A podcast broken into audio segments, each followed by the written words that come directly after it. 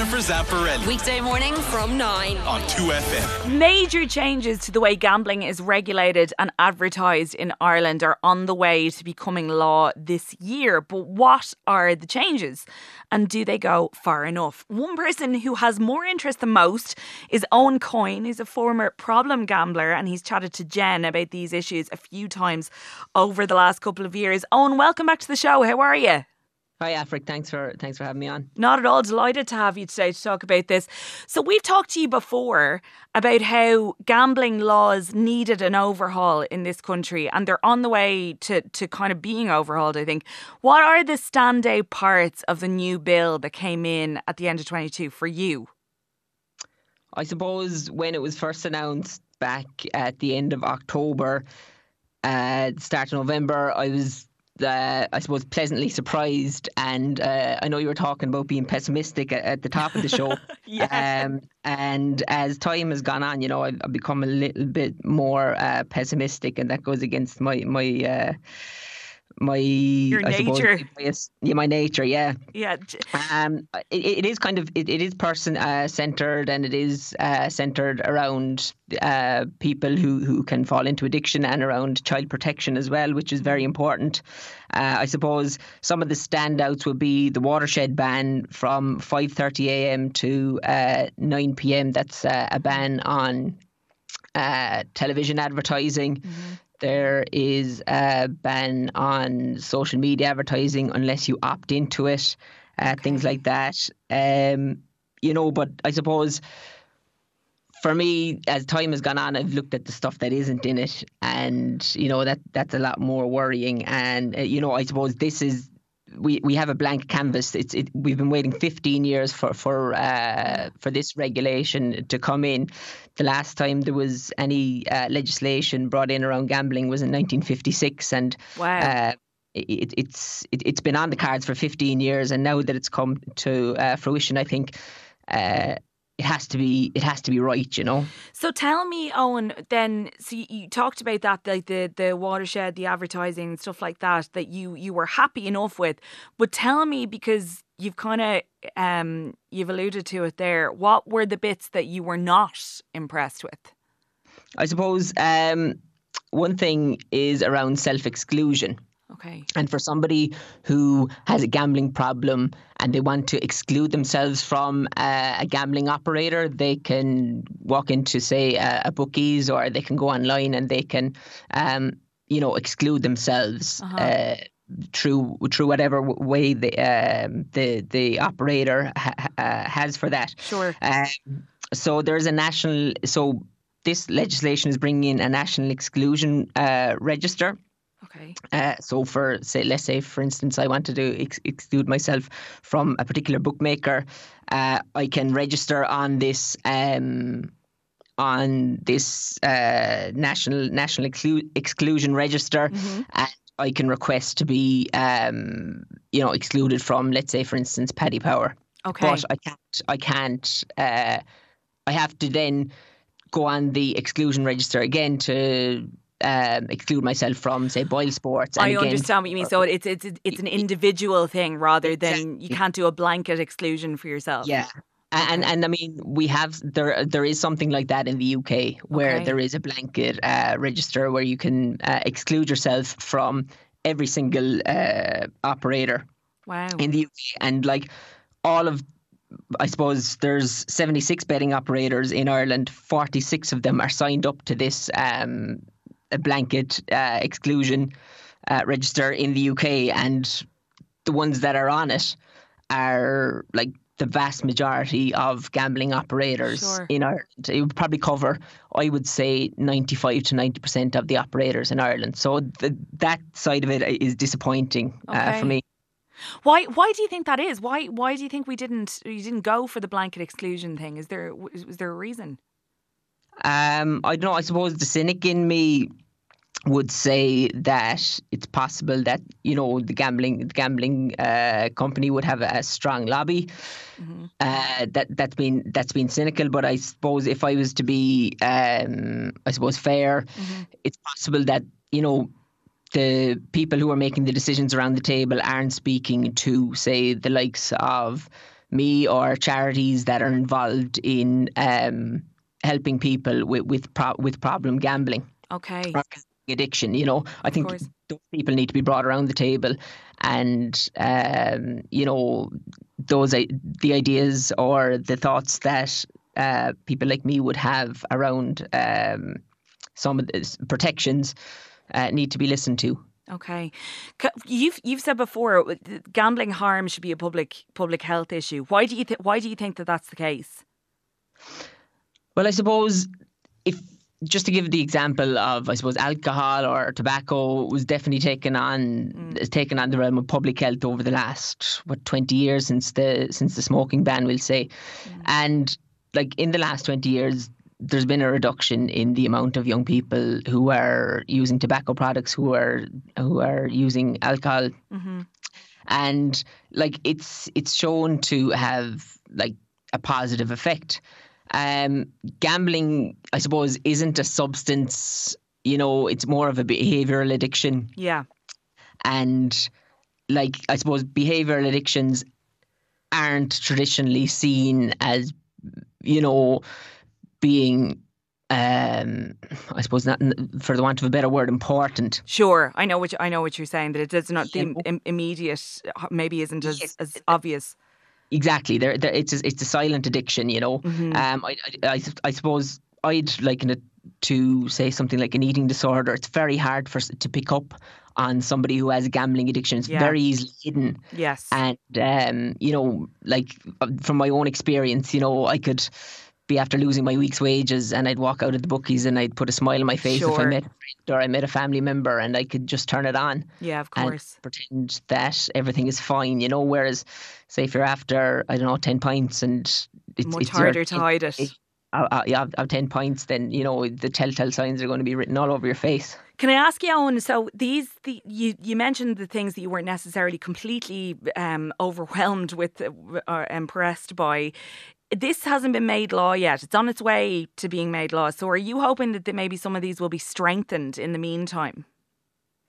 I would hope so. Um, I'm not holding my breath, Afric. Okay. Um, but uh, you know, I would really hope that um, you know, A- Anne-Marie Caulfield is the the new CEO, uh, the new of the new gambling uh, regulator that's been set up. I would hope that she ta- talk to the likes of Extern Problem Gambling, their uh, charity based here in Ireland, who are doing uh, savage work um, around, you know, just I suppose advocating for um, people who are in addiction or people who are susceptible to falling into addiction, and Yeah. get those people around the table, listen to what they have to say. You know, um, they're saying it from a place of concern for, um, you know, the general the general population. Um, you know, they, they Barry Grant is, is the CEO of Problem Gambling Ireland, or it's called Extern Problem Gambling now, and like he spoke about affordability checks. Um, you know, are like a source of wealth check that's been completely left out of this gambling regulation. So, like, you know, people who fall into addiction may end up using the proceeds of crime or Sure. fraud to um to gamble, and like that has an effect not just on the gambler but on say the victim of, of, of that crime or whatever like that you know so like it's it's a lot broader than just talking about Yeah. the gambler or the person that falls into it because you know there can be a lack of say empathy towards somebody who who loses Mm-hmm. their week's wages because of as i said being a behavioral addiction Yeah. somebody else why can't you just stop Yeah. but no you have to you have to think about the affected others as well Can I ask you about the? So you mentioned the watershed. So it's it's it's five thirty a.m. to nine p.m. advertising watershed on on TV, and a social media ban on advertising unless you opt in. Um, how will those changes in advertising help? How are you hoping to see that they'll help? Well, I'd hope for, say, younger people that they're not as, um, you know, I suppose they're not as targeted by by gambling. Like, you know, you turn on a soccer match now, and there's a whistle to whistle ban on, say, gambling products. Mm-hmm. If you watch a Premier League match, Yeah. but that's that's based around adver- like say adverts, the traditional adverts that you have Sure. uh, during the ad break. But like you watch the match then, and every player has uh, some sort of a betting company Yes. sprawled across their jersey. Yeah. It's on the advertising hoardings going ac- around the pitch, so you'll you'll see hundreds of um, mentions of of, of uh, betting operators throughout the match. And for me, you know, it's it's a bit it's a bit of lip service. Um, but I would think that you know any any um, any step in the right direction towards limiting the amount of advertising around gambling is a help. I know that uh, they just something that I spotted on the gambling bill that that's coming in here in Ireland is for say a sports club that has any juvenile member that they're not allowed um, have any association with a, with a gambling um, company. That feels like a step in the right direction, doesn't it?